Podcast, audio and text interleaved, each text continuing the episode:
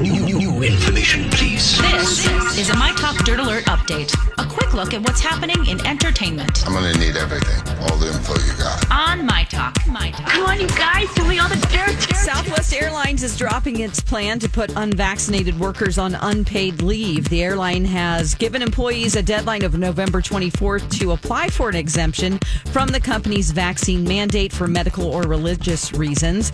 The airline had planned to put workers on unpaid leave while their application was reviewed, but now says employees will be allowed to keep working during that time.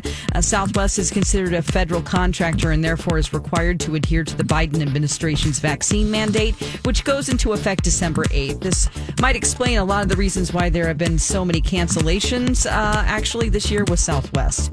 Reports are swirling that none other than Harry Styles will be part of the Marvel Cinematic Universe. And according to reports from Variety, a very good source, he will be playing the role of Thanos' brother Eros in Eternals. And so far, no one else has confirmed the report, but like I said, Variety is a good source.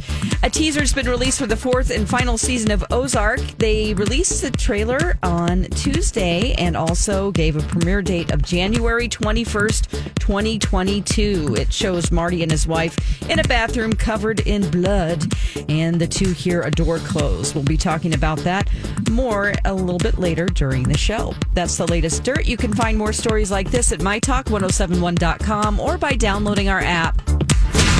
You learned so much cool stuff. Dirt Alert updates at the top of every hour. Plus, get extended Dirt Alerts at 8:20, 12:20, and 5:20.